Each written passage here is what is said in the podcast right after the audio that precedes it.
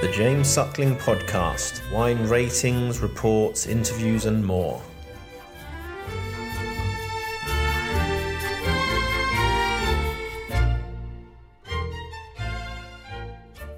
Hey James.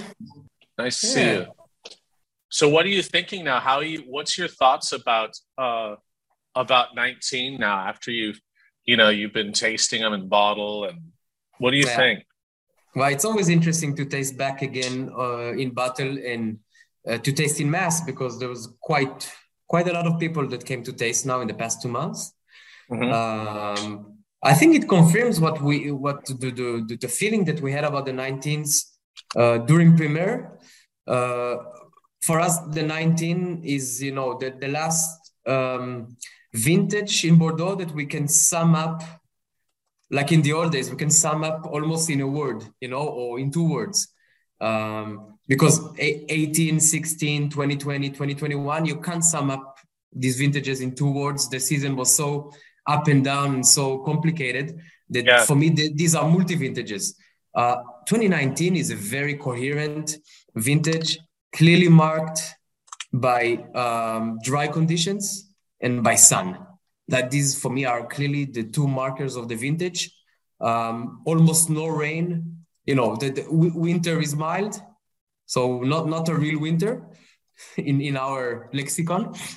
Um, spring is early. The soil uh, kind of warms up quickly, so we have this early bud break. Um, good indication for something quite promising already in spring clearly with, with a little bit of uh, uh, frost risk that we manage quite well. Nothing, nothing, you know, to do with the frost risk that was in 2021. Um, and then I, I think the only uh, month that was not totally marked by uh, sun and, and dry conditions was May, funny enough. And except that, pretty much the whole year was in these dry uh, and, and very sunny conditions. Um, there was some heat peaks, but I wouldn't say that's the main character of, of, of the 19th season. And, what about the um, rain in in July, the end of July, those two days? We, we got we got very little. Oh, really? Yeah, yeah. I don't have the numbers here, but you know, I, I think left bank got much more. Uh, Um, it was quite localized. We had some rain, and it honestly it was it, it was the rain that broke the the second heat wave of July. We had one Yeah. one small heat wave in June and a second heat wave in July. Honestly, this rain was clearly welcome. It refreshed everything. You know, the vines were after this cycle of, of the second peak of, of, of a heat wave. Um, but I can't tell you, I think we we, we tend to exaggerate sometime here in Bordeaux and saying that rain that saved. No, yeah, that's true. A lot of people The- said that. the water Yes, sir, stress was right. already installed very early on, and that rain didn't change. It gave maybe a quick relief to the vines, but they came back immediately into water stress because directly August continued to be dry, September continued to be dry with a little rain here and there, but mostly dry. And for us, the first big rain was actually on the last day of harvest. We finished harvest the last Bouchet in uh, in, in in Grand Village for for Grand Village and for Perrier, and that was uh, October 4th, the same day that uh, Baptiste and Julie's uh, third daughter uh, came to came to life, joined us. So it was an cool. im- important day for us. And that night it started raining, and then the, the the winter that followed was extremely raining, but the whole season was really dry, dry, dry. And I think what you know, I don't like to use the term saved because I don't think there was nothing to save in 19. It was Yeah. great. It was it was extremely great vintage. But what made it that is that the vines uh, were under water stress from spring early on. Okay. And what happens there? They feel the stress early on. They limit the size of the canopy because they're, they're lacking the water and nutrition to develop a big canopy. And at the same time, they send roots uh, quite deep because they, they, they want to go look for water. Um, and they pretty much prepare themselves for, for a tough season. So when, when June and July and August arrive, the vines are already fit. They are, they are slim, they are in shape, and they're ready for this marathon that they have to run until until harvest. Which Ah, is interesting. I like that. Yeah. and it's pretty much the opposite of what we've seen in, in 16, 18, 2020. Those vines in those years, uh, they started, you know, in a very easygoing, uh, yeah, a lot of water, of a lot of nutrition. They became yeah. quite obese. And when it was time to run the marathon from pretty much 18 or 20th of June, when everything changed and became dry and, and sunny and sometimes hot, uh, we had to help them run the marathon. They were not fit athletes. They were not ready. So there was much more vigneron accompanying the vines in these vintages. 19, you, you had to accompany the vines, but from a distance. You kind of let them do their thing yeah. because they were ready from, from the get-go. And, and well, that is a really run. cool yeah description was was 15 a little bit like that as well 2015 i think 15 was a bit a little bit like that but maybe uh-huh. a, a, a less less less severe on the on the drought aspect yeah, had a bit more right. water, a bit more rain. And we thought in the beginning, you know, we tasted 19s. Well, first real contact with the wines was after malolactic. And yeah. second real contact was after we finished the blends. So that was in the end of, of January uh, 2020. We finished that. We, we blend very early our, our red wines. Um, so we taste the wines. Our idea is that this is a solar vintage. This is a very, very, you know, clearly very marked solar vintage. So we imagined uh, creamy, uh, you know, fluffy with a lot of layers. Um, something that that resembled maybe a 15 or maybe yeah. uh, 2009 in the first tastings there were a bit of a few elements of that style of, of this creamy fluffy but the more the wines spent time in barrels and the more we tasted them and clearly uh, into primeur tastings where we tasted them on and on you know every day the wines started to get much more centered much more focused on, on the middle instead of the of you know of, of the surrounding. And they were really becoming much more straight linear much more serious i think. Yeah. And I, I you know i tend to put these recent vintages on on this axis between 15 which is the most solar and 16 yeah. which might be the more uh, fresh centered uh, refined and we thought that 19 is going to be on the 15 side, but slowly it migrated. And I, I kind of find them today halfway between. They have yeah. the, the, the, power and the deepness of, of, a 15, but I think they have the center and the precision and the mineral aspect of a 16, uh, at least from our side of things, you know, from our wines. So we have something quite cool. A, yeah, that's a good way to describe it because, uh, well, particularly for Pomerol, uh, you really do get this beautiful uh, ripeness and beauty, but at the same time, it's not as opulent as 18. So you get that or 15, but then there's this like linear, the tannin spread across the palate, and there's there's real freshness and lots of blue fruits. So yes. that's what I find interesting. It's it's pretty unique, and I uh, and I, it's a style that I like because it still has that you can still you drink it or you taste it. But like i said you, want to drink it. Like they're very delicious. Exactly. Already. yeah. I, I, I know like i know that i know that you you, you love the 18s i remember what we've discussed yeah. and what you wrote. Um, i love the 18s but for me the 18s the first approach the first tastings was highly confusing because 18s they come from a season that went you know up and down up and down. yeah crazy. Um, a, a, few days of rain then a few days of heat then a few days of drought. And it's a multi-vintage and the wines needed much more time to get into something more coherent. And i think the greater wines of 18s are still working on it because they have so much things to to put together. Yeah. so they need time. 19s being very deep and very very uh, a lot of substance and you know you have everything you need but from the get-go they are very coherent and very linear. They give you the story almost from the beginning. So that's for me a big difference. I had much easier time tasting the 19s on primeur comparing to the 18s on primeur yeah.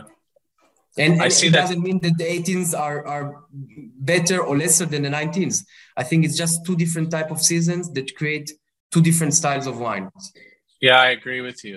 That's a you just basically described it all really well and and that's what i found in my tasting so um, maybe i have a slight preference for 19 because they're more approachable now but i don't even yeah. know if my ratings are going to show that but that's just my impression as a wine lover but you know, we're, we're having good problems today. We live in a succession of, of amazing vintages in Bordeaux.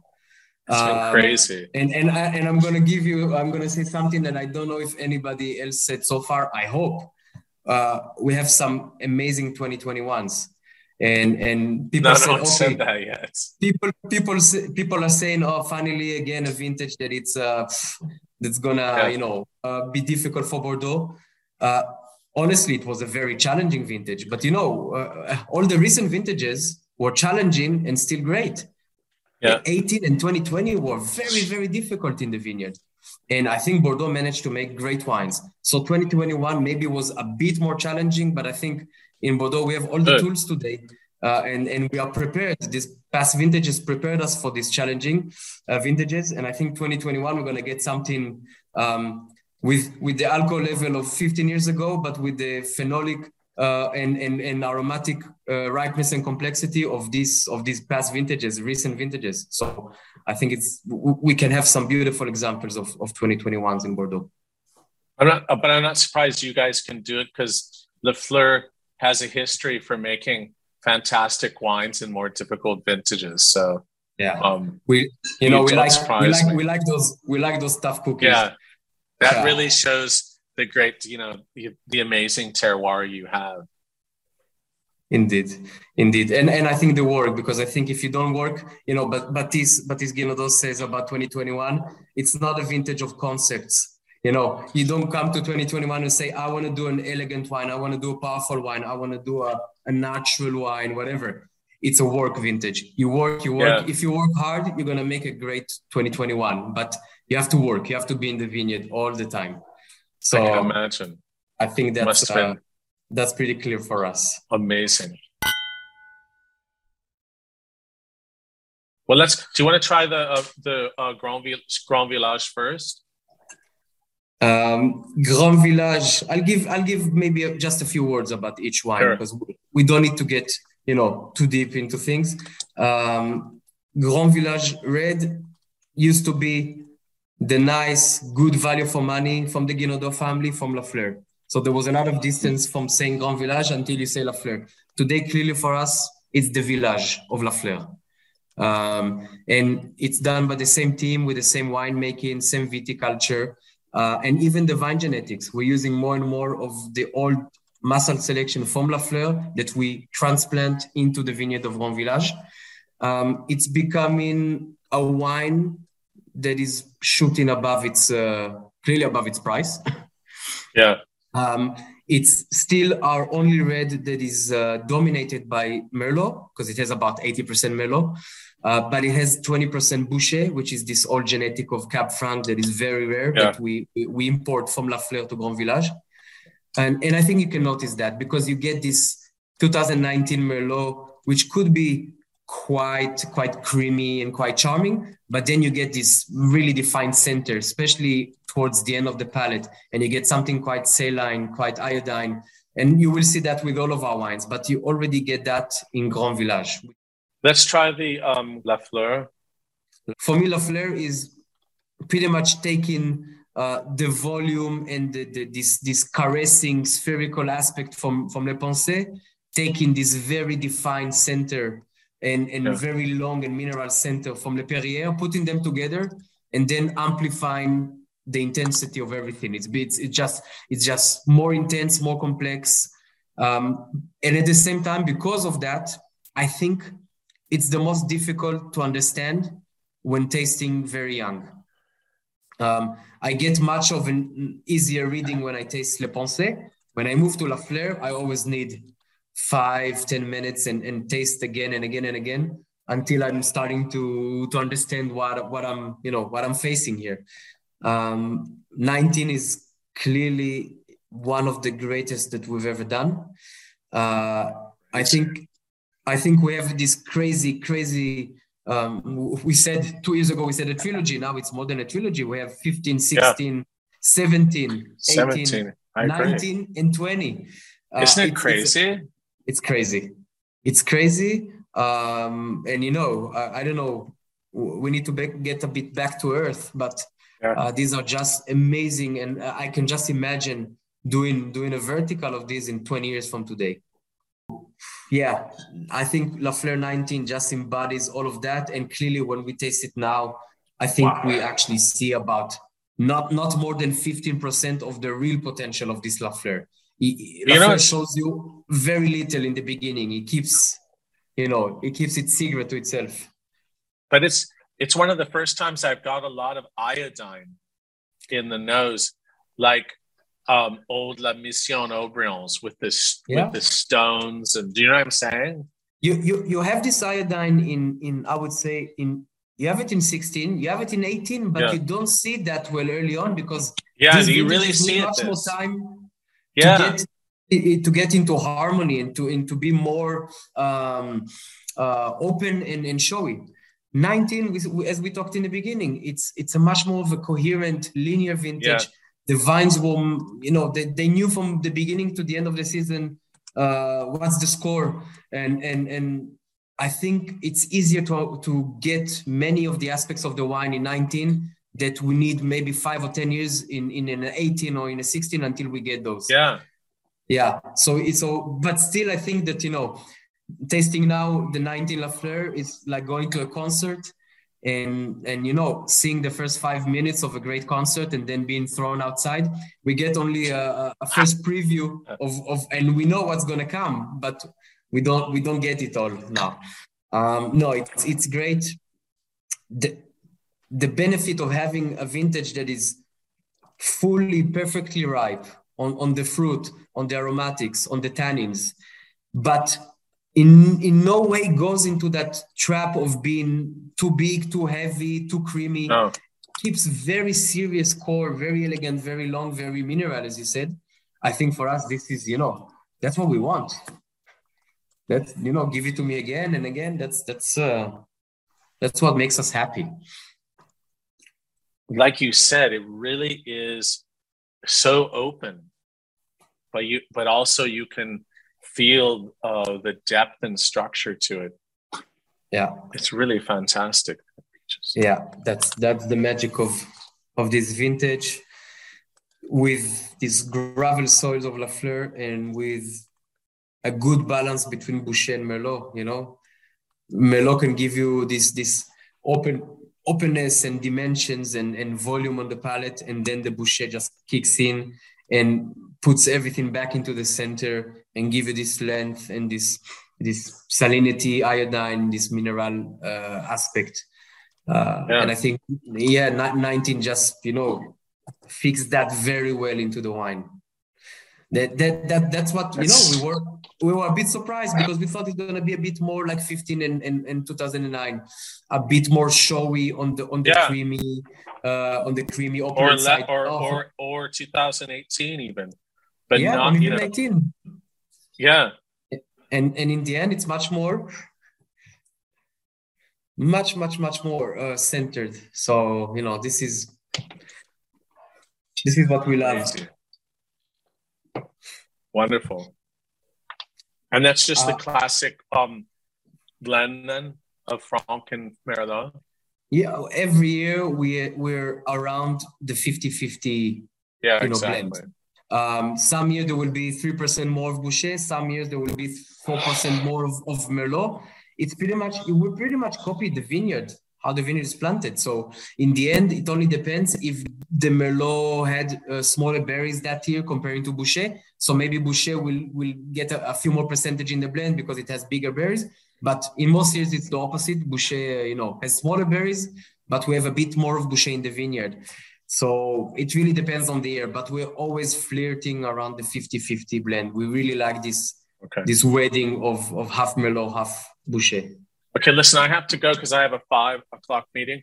But um, thank you so much for the tasting. And that Lafleur is really phenomenal. It's uh, and I don't remember one having that the you know so early on that sort of open character of stones and iod, iodine and and at the same time, you get that, and then it just takes you down with incredible structures. So you know, it's it's crazy. Every year, you're just making just incredible wines. So um, you know, thanks again, and best to Baptiste and the whole family. They're You're just you guys are like the best. So thank you, thank you, James, and I hope to see you soon here. Yeah, this summer. Yeah, we need to okay, go to mon ami, merci. Cheers. Bye bye. Felicitaciones.